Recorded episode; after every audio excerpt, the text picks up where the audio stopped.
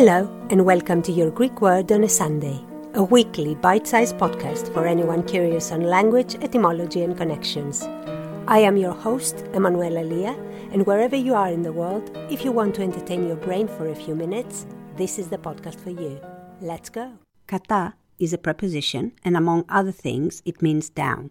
Strophi, both in ancient and modern Greek, means turn. The combined word originally meant a turn for the worse, but it arrived in England through Latin literature in the 1500s, where it was used to describe the ending of a dramatic work or the event that led to it. In modern Greek, it means destruction, or the same as in English, disaster.